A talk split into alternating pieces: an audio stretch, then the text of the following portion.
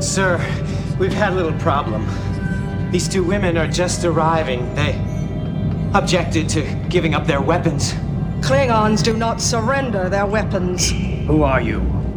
We are Lursa and B'Etor of the House of Duras. Hello and welcome to the Duras Sisters podcast. We are not Klingons, but we are sisters. And I'm Ashlyn. And I'm Rhianna. Hi, guys. We are very happy to be back this week. We are on our last ever episode of our pilot series, ending with the Lower Decks episode, Second Contact. Wow, I cannot believe we are done with a series. Oh, Insane. Um, Rhianna and I created this series because it was our pilot series and it was our first run at ever creating a podcast together. And I can say that I've had a total blast. Oh, me too. It's been so amazing getting to cover all these different pilots and see all of these Star Trek series at their roots and really what their core is all about. And you love to see it. You do love to see it. I also love to see how much better our editing has gotten and our microphones and headphones. The first time we recorded a podcast, it took us about two weeks to edit. yeah.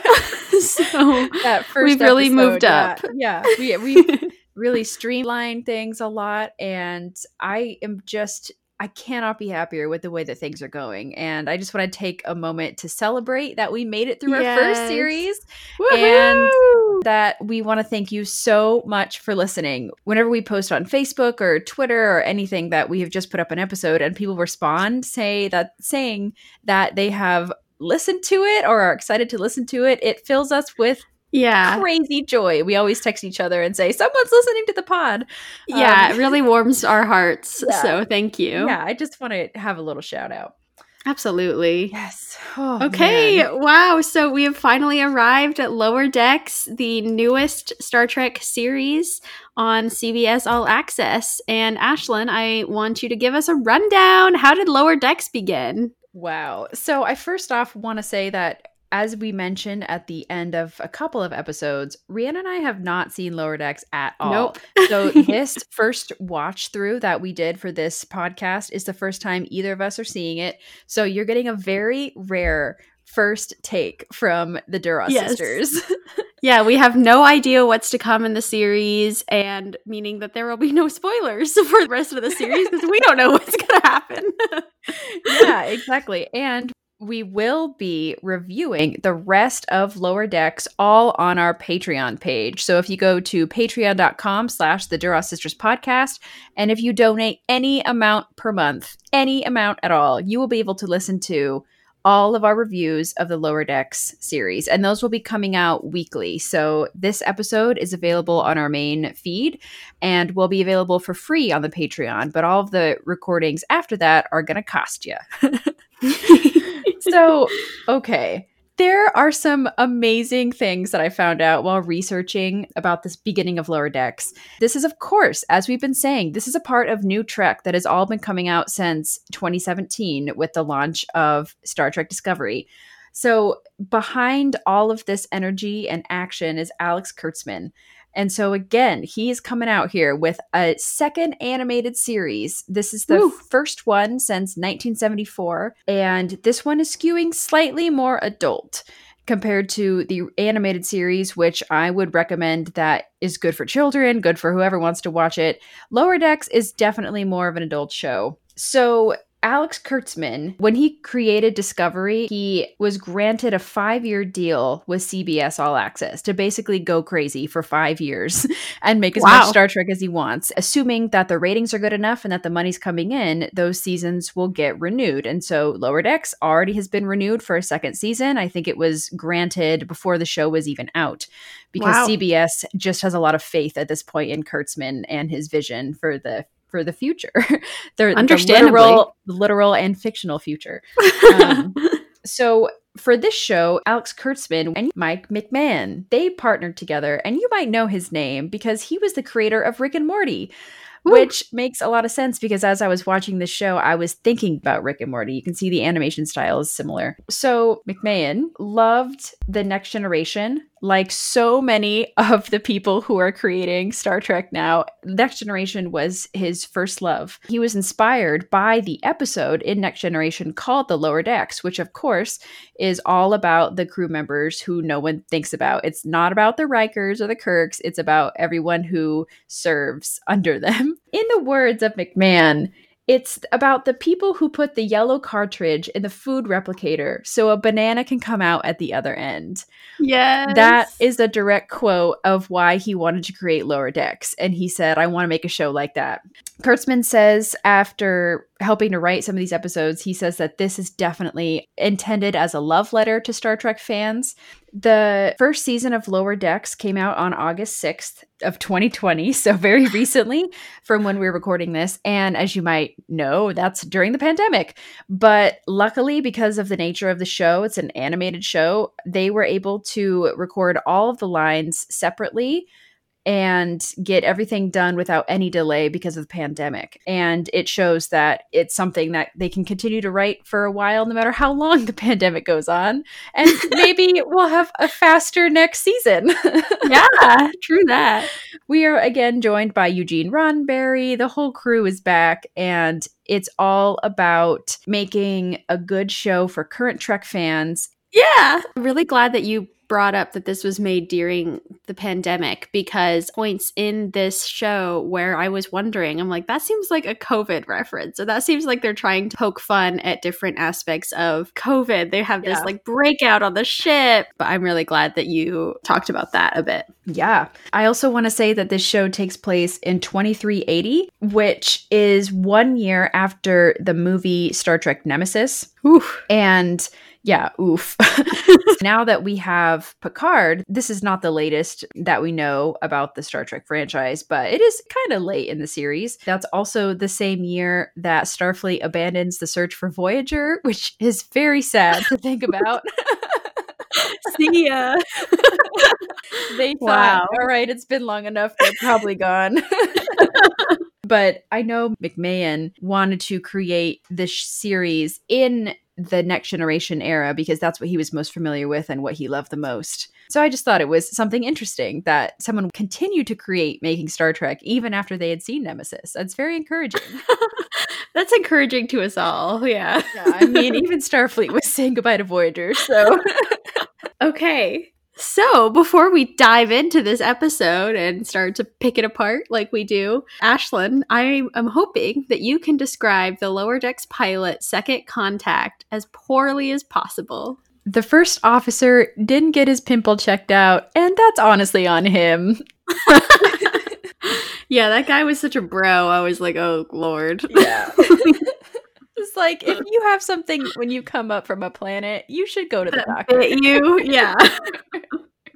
I mean, this is Star Trek we're talking about. Yeah, like, yeah.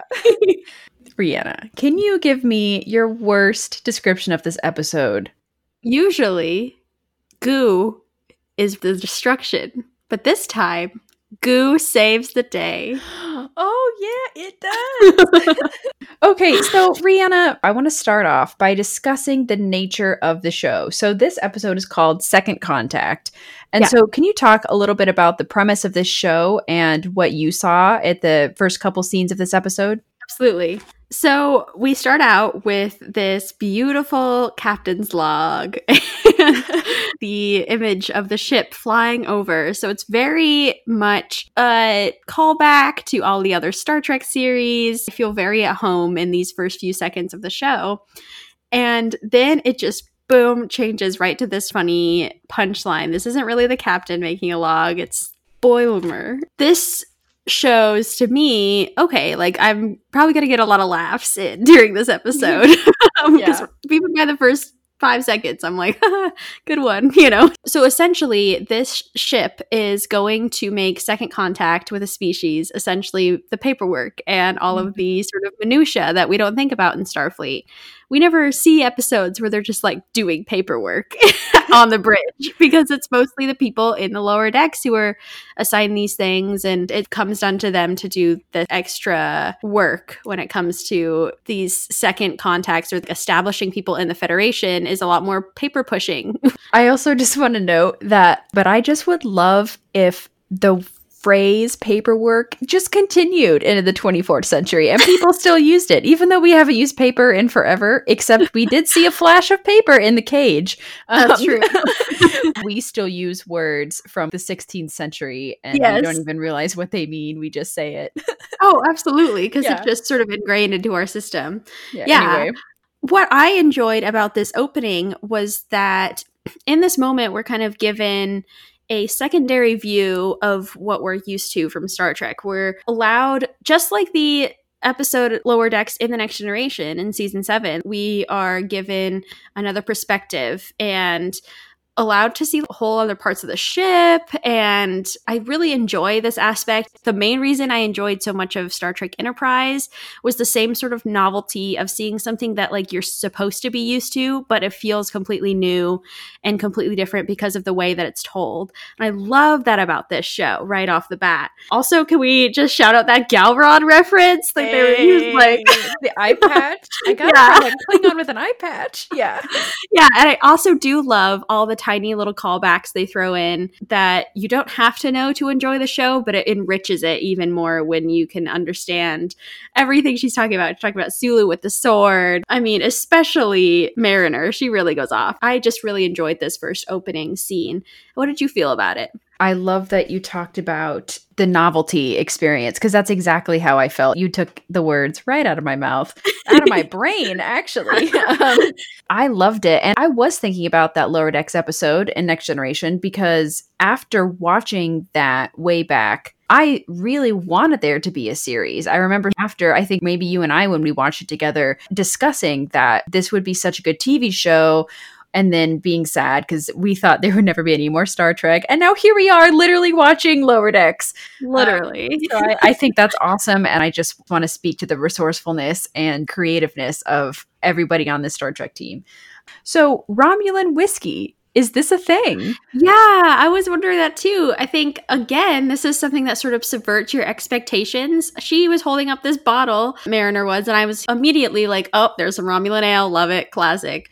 And then she subverts that expectation and is like, "Oh, I got some Romulan whiskey. It's actually blue. it's a beautiful shade of blue."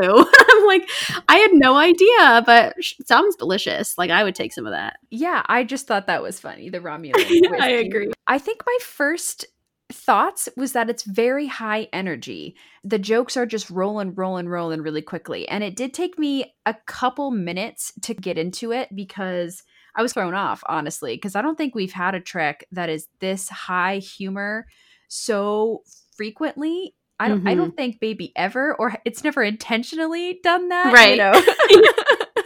A lot of the original series, we may be laughing when we're not supposed to. yeah. Oh, definitely. And so it did take me a little bit to get into it. As soon as they're down on the planet, as soon as the characters are interacting more with each other, I'm just so into it. The people we are introduced to are Beckett Mariner, Brad Boimler, D'Vana Tendi, who's the Orion, Sam Rutherford, who's the human. I think he just got a cyborg implant. So I'm really liking these characters, and I like that we get to know them so quickly, and we can really just grasp who they are with just a couple of scenes. I think I was also put off that Beckett was drunk in the first scene because Yeah. my inner Picard was saying, How dare she do that on duty?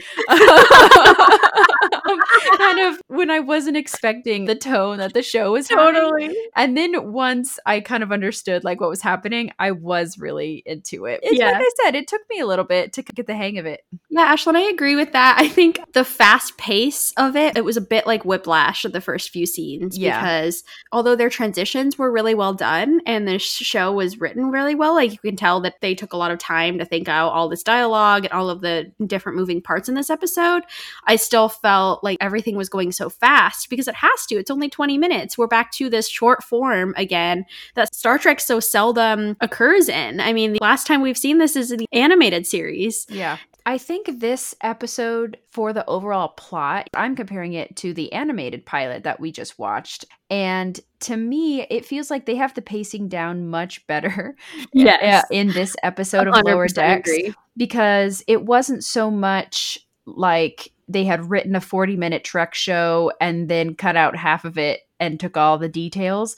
I mean, there were several plots going on at once, but I was never confused about what Mhm. was happening. I thought the flow was really good, with the exception of maybe just the first couple minutes. I was also thinking about how complicated the writing must be for this because they probably have like a hundred references in this tiny little episode. I mean, we have Beckett just like yelling them at the end, like you were Yeah. saying, like, "Oh, you need a sword. You could be just like Sulu," you know. Um, do you like? Do you know Gary Mitchell? And he's like, "I can Google him," or he doesn't say that, but I can look him Yeah. up, which I thought was so funny. That was but great. Yeah. I think back to interviews I've heard with Conan O'Brien, who wrote for The Simpsons. He Mm. talks about the beauty of the good years of The Simpsons is that there's several jokes going on at the same time. And I got a little hint of that in this episode. And I also just love once I realized it was reminding me of Rick and Morty, I started to like it a lot more because I am a diehard Rick and Morty fan and I always feel like Rick and Morty wants to be Star Trek. And I'm just happy for this creator that he gets to just go crazy and write the Star Trek he always really wanted. The overall sense that I got was that this is a big Trekkie who now has the power to write an episode of TV. I kind of like the raunchiness a little bit. It's not as raunchy as Rick and Morty or as violent, but what did you think about that? Because now, you know, we have drunk characters. What were your thoughts about all of that? as we talked about in our Discovery episode, how this new Trek era is bringing forth more relatable characters. And this especially resonated with me so much because I have always sort of imagined that if I were in Starfleet, I would not be anywhere near the bridge. But none of us really think when we think about, ooh, who would we want to be in Starfleet? Like, what role would we want to play? Because, you know, we all think that at least once when we're watching Star Trek. Yeah. I never think about the roots. Where would I start out? Like, yes, maybe one day I want to be a helmsman, but like, where do you start out if you want to work your way up? And so this helped me to relate to those certain characters.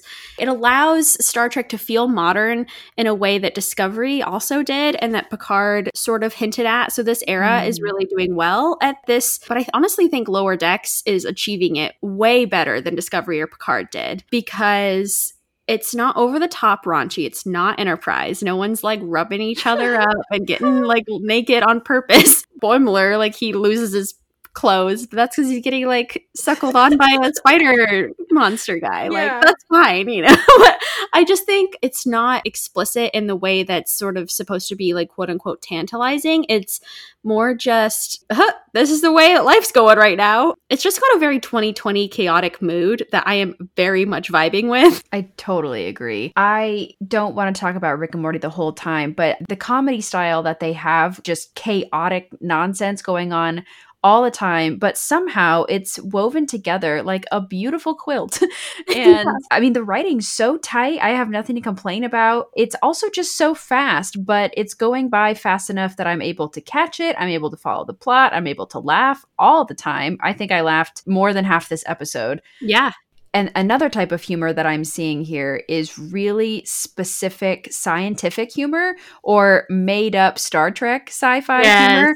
And honestly, those are some of my favorite parts. So there's a scene where Sam Rutherford is on a date and they're really connecting. They're talking about what kind of music do you listen to and all of these first date questions while there's a disaster going on. There's this disease has taken over the crew, everybody's a zombie, and then they're floating in space and they're saving the day together Yeah. but having a normal conversation. I thought that was great. But I loved even more when the computer doesn't register the security clearance and there's a diagnostic failure and he's freaking out. And at first, I am kind of thinking she kissed him. He's not even noticing. The end of the episode, he's like, Yeah, I don't think I'll see her again. She didn't even care about this error in the computer. I live for that so much. And it's such a deep nerd moment that I, I A just- Geordi LaForge moment. yes.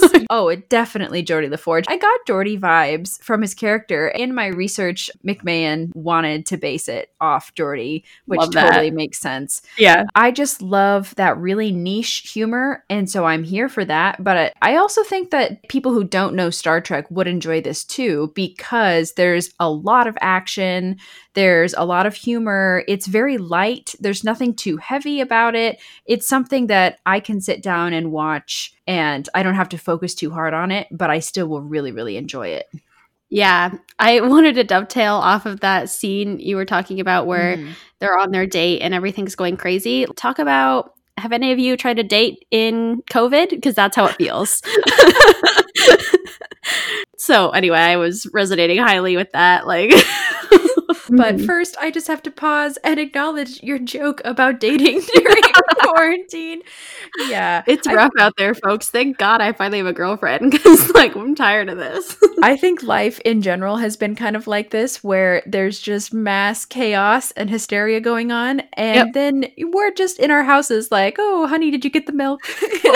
Exactly. Yeah. Yeah, it's sort of about what Starfleet is best at is thriving in an environment of chaos and trying to normalize it. And that's exactly what we've been doing in 2020. So Yes, and I love that there is this big, huge plot happening, and then all the lower deck characters are just doing their thing. They're Yeah. getting through it.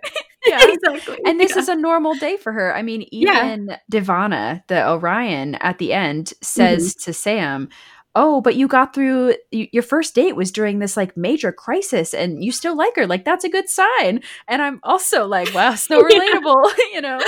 exactly.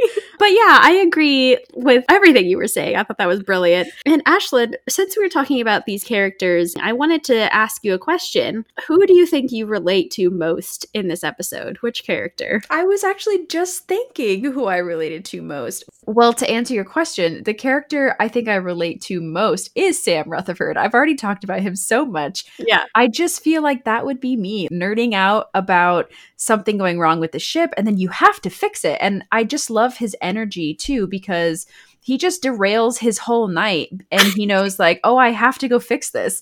I'm working retail for the first time now, and they're very strict about when you can take your breaks and when your mm-hmm. shift is over because they don't want to get sued, you know. Yeah. And so I am thinking about this in lower decks is when when are you off? You know, like when do you clock out for the night? Because this guy, he's on a date and I know there's like an emergency happening, but he mm-hmm. takes the time to pause and fix the computer, fix what's happening with it, and then continue with his day. I'm pretty sure he was on his way to bed. He could have just not fixed that.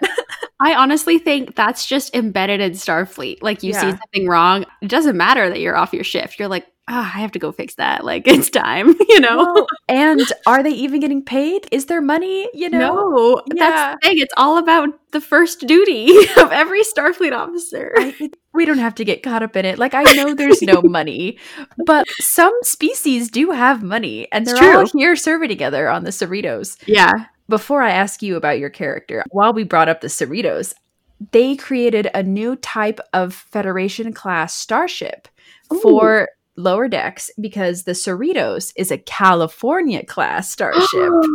Oh, yes. Okay, there were so many California references in this one that I was like, someone was from Modesto, there's a ton of California references. I mean, you Yeah. can tell everyone's just the writers from oh, are LA. Great, let's, let's go, California. Rhianna, so who did you most relate to? Who was your favorite? I think I would definitely relate to Tendi, the Orion. She is just so wholesome and bright eyed, very excited to be here. Like, that would definitely be me getting on the ship, being like, reporting for duty.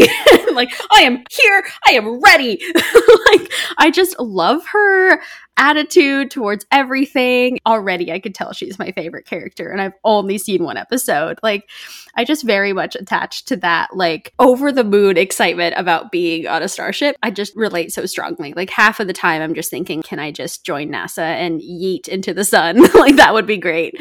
so, like, I really, I really vibe with that. But yeah, she's a really great character, and I'm super excited to see where we get to go with her. Yeah, we always joke that our little Rhianna is full boil all the time, which is a reference Brooklyn Nine Nine. She's the character type who goes full in hundred percent all the time. Yeah, in I'm not casual. Situation, no. yeah, I'm the least casual person, so Yeah, definitely not. Even if she tries to be casual, she is Doesn't full boil. Yeah. I I love that she's so excited to hold a heart in her hand. I What a love mood. that. I love that too. well, and I love that our chosen characters are friends Yes, and they, they understand each other. I think that's so great. cute. I love it. I want to talk a little bit about the captain and what we find out at Yes. the end. Absolutely. When Boimler meets Captain Freeman in the ready room, he has respect for her and he's like, Yes, Captain, whatever you need. I'll spy. It's fine. Yeah. And so my first impression of her is very respectable. She seems very capable and I thought she was badass, especially at the end of the episode when the virus is at full throttle and she just wants to protect Boimler because he's the goo. I thought it was great. I loved seeing her in action. She seemed like a really good captain to me. And then when we find out at the end that Mariner is her daughter, it all kind of made sense to me because I was getting a little mad. She seemed like she just had a grudge against Mariner for no reason. But of course, if that's your daughter, I can see that you might want her to travel in a different direction than what she is doing. Yeah, I totally knew it right away. Either there's like a Georgiou Michael mentorship thing going on that's not working out, or she's her mom. Because this animosity, I just feel like a captain who seems as respectable and as like strong headed as her would not just ask an ensign to spy on another ensign unless she had some sort of other thing going on. But I thought that was a really great twist. And it's already adding extra layers to this show, which I love because it's a perfect way to draw people in is to have some sort of intrigue that you can follow through the series. I also loved the scene where Boimler comes in because even though I don't want to, I also relate to him because I am very stuck up about rules and I want things to be right and correct. When I first didn't realize that she was related to Mariner, I thought the captain was kind of stuck up a little, a little too tense. But I also thought it was perfectly done how Mariner says the quote about senior officers and how they're always stressed and always yelling about directives. I just thought that that was a perfect way to show it in the next scene, being like, yeah, this captain does seem a little stressed about directives and about like everyone being perfectly in line with her ship. Very much Picard, very like, does not want children on the bridge. It was great. I just think the juxtaposition in this show did a great job of tying things together in such a quick format that they needed to get everything fit in. Yeah, and I even had some character development throughout the episode in Yeah. such a short time. They were able to bring it in. Like I mentioned with Mariner, I wasn't sure how I felt about her in the beginning, but I liked all the references she was making. Yeah. So then at the end, and when we're down on the planet in the middle, we find out that she's been transferred five different times. She's had all these different ranks, like we mentioned. And she's basically us. She's very well worn Star Trek viewer, but Yeah. she's lived it all. She's been on every planet. She's been through all of this insane stuff. And I love her interaction with Boimler there because he Yes. really is a newbie. He counted Earth as one of the planets he's been through. I was cracking up. I also love the line where she says, You count Vulcan? Like, I don't count Vulcan. Vulcan's practically Earth.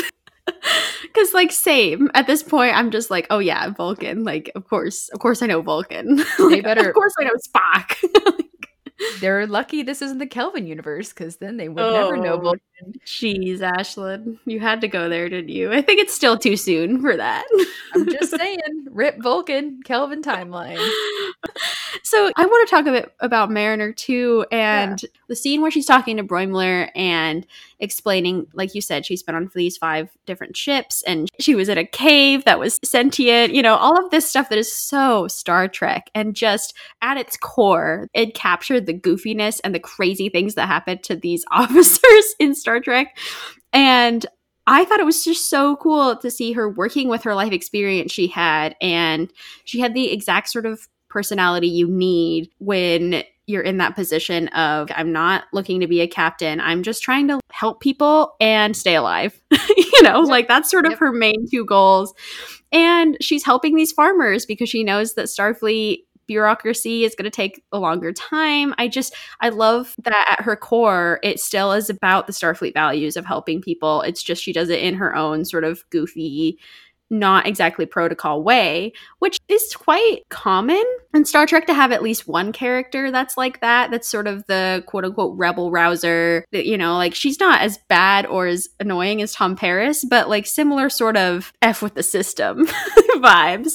But you know, in a way that's actually like more useful and helpful than Tom Paris ever was. So I didn't even think about Paris. That's so funny. It's very similar. I mean, Michael too. Yeah, Michael, Michael was definitely. very extreme. yeah, version. I was actually thinking about while we were watching that scene where she's helping the farmers, she's trying to streamline the Starfleet bureaucracy that she knows these beings will go through. I liked her perspective a lot because in creating Starfleet and the Federation, their original goal was to create something that would unify the people and that would kind of replace the bad government, the man type Mhm. of thing. And so I love that she is now thinking about Starfleet as the man and she, you know, she's trying to even go further under this Yeah. ideal utopian society. Nobody's perfect. And so it makes sense. And we've talked so much about the corruption of Starfleet. I don't know. There is just something kind of beautiful about seeing someone who doesn't worship Starfleet. I guess I just really like that perspective. It's almost like a Quark attitude, kind Yeah. of.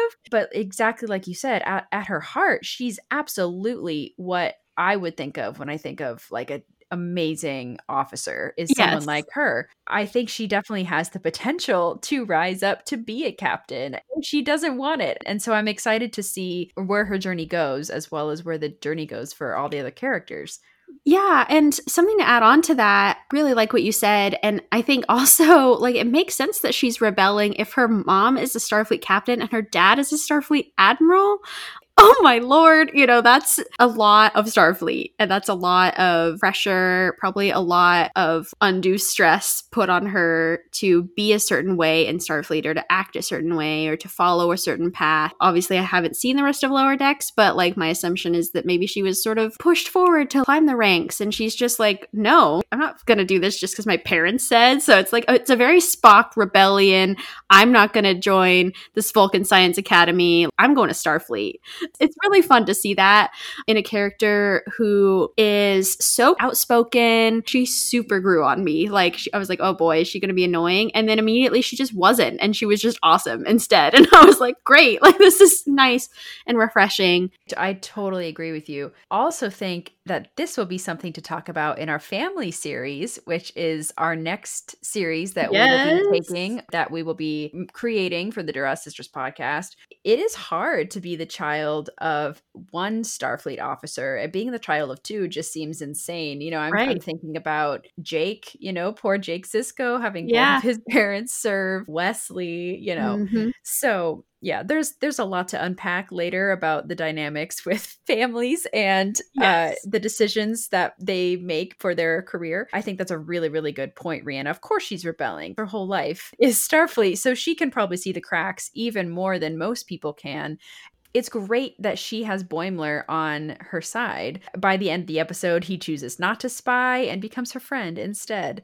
Yeah. And I think she's someone that I trust at the end of this episode. And I'm excited to see other characters grow just by being around her. Yeah, absolutely. I had a question that sort of follows up what we were discussing with the rebelling against rank and against like moving up in Starfleet. So there's a moment where Boimler and Mariner are talking about captains and the senior officers and stuff. And Mariner says they just want their names down in the history books. You know, they're doing this all for ego or something, you know. And I just wondered do you think that when we watch Star Trek, the rest of the series that focus on command and focus on a command crew, do you think that that is just showing the best of Starfleet? Like a lot of Starfleet captains are the way that Mariner says that they're just looking for glory? Or do you think that if you're enlisting in Starfleet, you're enlisting to sort of better this world? Like how much of that do you think is really true? Or do you think that it's just her bias because her parents are in Starfleet? I think it's both.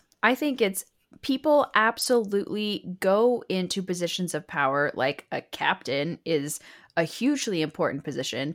Part of it is that the power is attractive and the Mhm. idea of being remembered forever is attractive and it's high stakes out in the unknown unexplored universe even if you're making second contact that's still high stakes like we saw in this episode we didn't know they didn't know that there was a disease on the planet. And so no matter what ship you are even if you're the lowest of the decks um, or even if you're just hanging out on ds9 the airport being a captain and having any kind of high rank on a starship is very important. I think it's a combination. I think the people that we remember like picard and spock are the people who are thoroughly doing it because they have a good heart. And Mm. I, I think time only tells. I'm thinking about the terrible captain who came on the Enterprise and demoted Riker because he was disagreeing with him and Data Yeah. was first officer. Yeah. Um, you know, that admiral and captain I remember because he was such a mean word. He was such a mean he was such a mean guy. Such a Um, mean guy. And a- as such, I don't even remember his name without having to Google it. Yeah. Um, I but that's will- it. That's in Chain of Command, that episode. It's Oh, part one and two. Yeah. Thank you, Rhianna. Thank you. Mhm. Um, I didn't need to Google it. I have my little my. Maybe on a day to day interaction, if you interact with like all the captains at once, or if you're like happen to be touring a bunch of starships, you're gonna see people just in it for the glory, and they're not actually doing it to help Starfleet. But I would hope that after years and years and years of vigorous training, because it takes so long to become a captain, you have to serve as a first officer for at least one ship, maybe two or three until you Yeah. get your own command. And so I also think that the process it kind of hardens you. So if you get to the point where you are a captain, you have seen a lot and you know how to do your job and Mm-hmm. people like you because you don't become a captain unless you are promoted to have your own So ship true. you know and so i guess it's kind of both i don't think someone can purely become a captain just because they want fame unless they're really smart you know and then and they can kind of fake it but Wow. what do you think I think what everything you said was brilliant, and adding to any of it will just cheapen it. So all I'll add Wow. the only thing I'll add to it is that also when you're climbing up the ranks to become captain, I think it also weeds out a lot of those more shallow people because, like you said, it takes so long to get up there that if you're just in it for the glory, after a while you would get tired and just leave, you know, Yeah. because Starfleet does take a lot out of you and you have to be ready for that. So, Ashlyn beautifully said. I also want to just speak to Mariner's perspective is she has only seen the side of Picard where he says, "Get the children off the bridge," you know, or she has only interacted with captains pr- maybe at their worst. yeah. You know, maybe when they're most stressed or when they're just ordering you around, or maybe you don't even interact with your captain. So I definitely think that the whole perspective of lower decks will change our perspective. I mean, it's making Yeah. me think of episodes where you might have to remind me the title if you remember this one, but in the next generation, when Picard is down in engineering and talking to LaForge, and then this ensign come and like spills some drink on him. Oh, I just saw this one. yeah. Oh, tremendous episode. Keep talking and I can Google Yeah. it. And so we see in that moment this ensign is like terrified of him because he's like, get this cleaned up, ensign. He's not terrible to her, but he's just snippy enough that I'm like, dang, he is being kind of a mean guy in this moment. Um, and I totally think that this is why it's so beautiful to make a show like this and why I'm so glad they expanded on the next generation episode, Lower Decks. Yeah, that was Sonya Gomez spilling it. Oh, Q who? Q who, yeah. So much of life is not discussing people who are in the inner workings of something. We only talk about the people in the spotlight for mostly everything in the media, in government, even in the arts.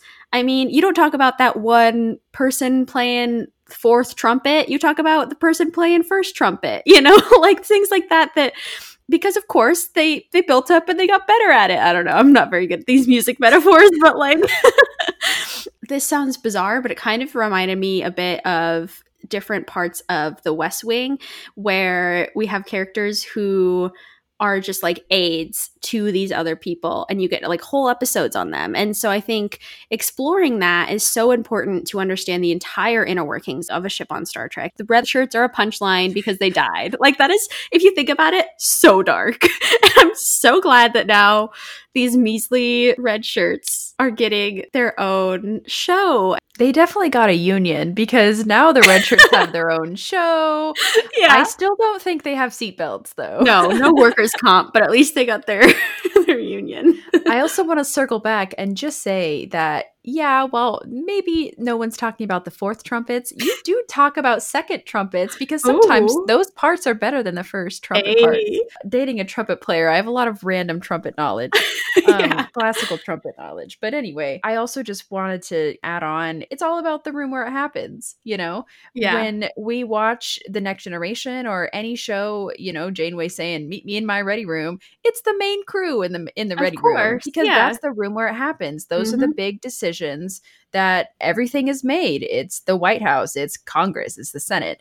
Mm. You got to be there. And I do really enjoy seeing the perspective of the people who probably will never be in those positions. It was a brilliant concept when I saw it in TNG, and it is still a brilliant concept today. And I am so, so excited to be watching this and to continue reviewing it for the Yes. Patreon. Absolutely. Yeah. And I just can't wait to see where these characters go. I think that something that, again and again, I'm talking about this in these pilot episodes that we have been reviewing, that they are so strongly tied to character and characterization and how characters interact and get along. And it's something that is in the root of Star Trek in its foundation. And Lower Decks really amplified that so well to a point where I was halfway into a 20 minute episode and already low key in love with all of these characters. That is very hard to do, especially in a pilot. And I just think that it was brilliantly done. And yeah, it was a little fast paced, but who cares? You know, I think that for it being that short, it was really well done. Yes, I'm so glad you said that because this is what our pilot series is all about. Ultimately, it comes down to the question do you want to watch the next episode because of what you just saw? And do you feel like you know the characters? Were you given enough time to have a hook into their personalities? And for me, I feel the exact same way. Halfway through this episode, all it took was 10 minutes and I would die for everyone on the crew. yeah. Like maybe besides those sort of weird bros club commanders, like such cringy bros that show up, these two commanders, and they're like fist bumping, and I'm like, oh god. okay. Okay, I do want to say I did look up Mike McMahan's ideas for a lot of these characters. Yeah. And for the first officer, whose name is Jack Ransom, he totally based him upon Riker. Yeah. But if Riker was on speed and had less shame, is the exact quote. so they nailed it, essentially. yeah. Like I did get some Riker vibes, but he's like more young, Young. And yeah, the five morning- o'clock shadow. Yeah. Yeah, definitely reminded me of Riker. Cool. Oh, so oh, I mm. have to say, Yeah. I have to say, I love the cat doctor. I knew you would. She's Jess McCoy. Of course you love her. You do not understand how much I love this cat. And I am look the cat's name T'Ana. McMahan describes her as a good doctor, but an unpleasant cat. Yeah, I was wondering about this cat doctor, And like she- really showing how stressed senior officers are. and she apparently is a Caitian, which is a reference to the animated series. Um Oh. y- yes, yes, Rhianna. Exactly. Yes, Major you did Barrett it. coming back to life. Yeah, Yes. yeah. So this is totally a reference to that character from the animated series, the orange cat lady. Yeah, I just got McCoy vibes from the doctor, Yes. and I just loved how she was handling the whole situation. Full, full love is how I felt. yeah i mean i could totally see that i was like weirdly like i know that that ashlyn is gonna love this cat like i just knew it Yeah, I love the cat. I mean, I love cats anyway, but a Yeah. cat who's like McCoy, I might pass right out. one thing i wanted to say also that i enjoyed about this episode was that it felt like it was taking a lot of the physical elements of TOS, TNG, and Voyager and sort of combining them into one ship. Yes, it definitely felt very next generation, but there was so much that did feel like the interior of TOS or Voyager. You know, it had some elements of everything, which I really loved. I think that the intro was very TOS, but then ended with like a little TNG flyaway. And of course, the animated series was just about TOS because that's all that existed at the time. It makes sense. But I'm just glad that now, because we have so much Star Trek, it's not just relying on one series to sort of put it on its shoulders. You know, it's allowing every series to prop it up, but also it like, doesn't need to be propped up. It's fine on its own. But you know what I mean. I do know what you mean. And I was actually thinking about this. The animated series is a direct sequel to the original series because it's basically the last two years of the five we didn't get to see in the live action. Mhm. And so going into this, I was thinking that Lower Decks is a direct sequel to The Next Generation. It Same. must be the same crew or similar people serving under Picard. Of course, I was wrong about that. But I totally agree. It's a beautiful, beautiful mix of all the facets of Star Trek that we love. And I think it's a love letter, just like Alex Kurtzman said. It's a great blanket of Star Trek love that we can wear. Ah, just like cozy up under. Love it. I think someone who's seen Enterprise, you know, which is a, a- such a different show than to the rest of them, they would still really enjoy this. I think if you like any Star Trek at all, you'll like this. And if you don't like Star Trek, this show will make you like Star Trek. yeah. One thing before we go, Rhianna, I think it's important to wrap up our pilot series. I think we should list the order of our favorite pilots right now. This is really tough. Okay. I'm ready, but I'm not happy about it. I'm also ready, but I'm not happy about it. Okay. Um, before we list our orders, I know that we listed the order of our favorite pilots. I believe in the Discovery podcast. We will definitely have different opinions, or at least I have a kind of a different order Yes, than same. what we had before. So please don't be mad that we changed our minds. But- when I am choosing this now, I'm thinking about what was the most successful pilot. And I'm trying really hard not to put in my bias for my love for the rest of the show. So keep that in mind. Cool. Okay. Coming in at number 10, Ashlyn, tell us what is your least favorite pilot? Enterprise. Yep. Me too. Enterprise. All right. Uh, number nine, Rhianna. Voyager. Voyager for me too. All right. Okay. All right. Okay. Number eight, Ashlyn. The Cage. Oh. Yes. My number eight is the animated series. Ah. My number seven is the animated series. And my number seven is the cage. wow. Okay. Okay. I see. you. I see where we are here. Okay. What is your number six? Number six is the next generation. Mine is Discovery. Whoa! Wow, that changed a lot from last time. Okay. Well, I just want to say all of these are basically tied from Yeah, they're so end, good. Yeah. Okay. Uh, what is your number five, Ashlyn? Where no man has gone before. Mine too. Wow. Wow. Buddies. Nice. Yeah. Yeah. Number four, Lower decks. The Next Generation. Okay. Okay. Love it. Yeah. Love it. Yeah. Okay. Number three, Ashlyn. Deep Space Nine. Me too. Oh, It hurt my soul, guys. I It's like one of my favorite shows. I know. This is definitely my favorite episode that we saw, but it is not the best pilot, in Right. my opinion. Yeah. hmm All right, Rhianna, what's your number two? Discovery. Number two is Picard for me. Oh, okay. Ashlyn, number one. Go ahead. Lower Decks. Woohoo! And mine is Picard. Wow. Wow, I didn't realize you liked Lower Decks better than Picard. That's really amazing. Well, the only reason, because that was my exact struggle, was what to put first. Uh, My only reasoning is that I only liked Picard so much because I had already seen The Next Generation. And so Mhm. when I think about a true pilot, it's based upon you go in blank.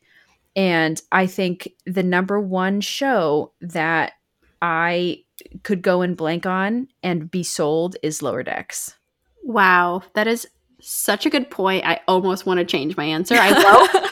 I won't. That is amazingly true. I think that's a really good point. I mean, the Picard pilot is is amazing. It's so fantastic. Yeah. But I think if I didn't know who Picard was, I'd be like, wondering, I'd be Yeah. like, what's why is British man in France? anyway, okay. Well, that was incredible. To all of our listeners out there, I want to thank you so much. We're so grateful to be in the Star Trek community with you all. And we are thrilled to start our next series on family coming up very soon. And Ashlyn, Uh, thank you so much for starting this podcast with me. It is really just the light of my life.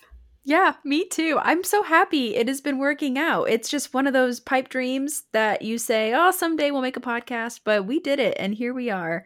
Here we and are. it's the Duras sisters' dream fulfilled.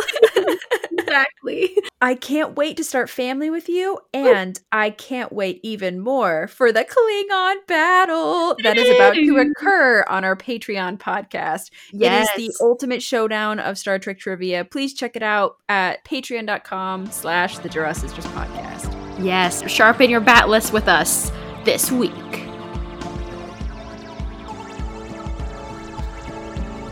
Thank you for listening to the Duras Sisters podcast. Please join us for the first episode of our new family series, which will cover the familiar relationships of the original series, including Kirk, McCoy, Spock, and more. Please follow us on Facebook, Instagram, and Twitter, and give us five stars and leave us a nice comment if you like what you've heard today. If you would like to become a monthly patron, please go to patreon.com slash the Duras Sisters podcast.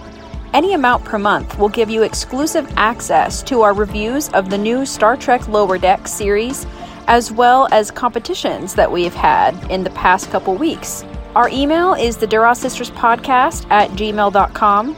Our intro, Klingon Battle, was written by Jerry Goldsmith, and our outro, Worf's Revenge, was written by Aurelio Voltaire. Star Trek characters really make the worst sport fans because they're always rooting for the away team.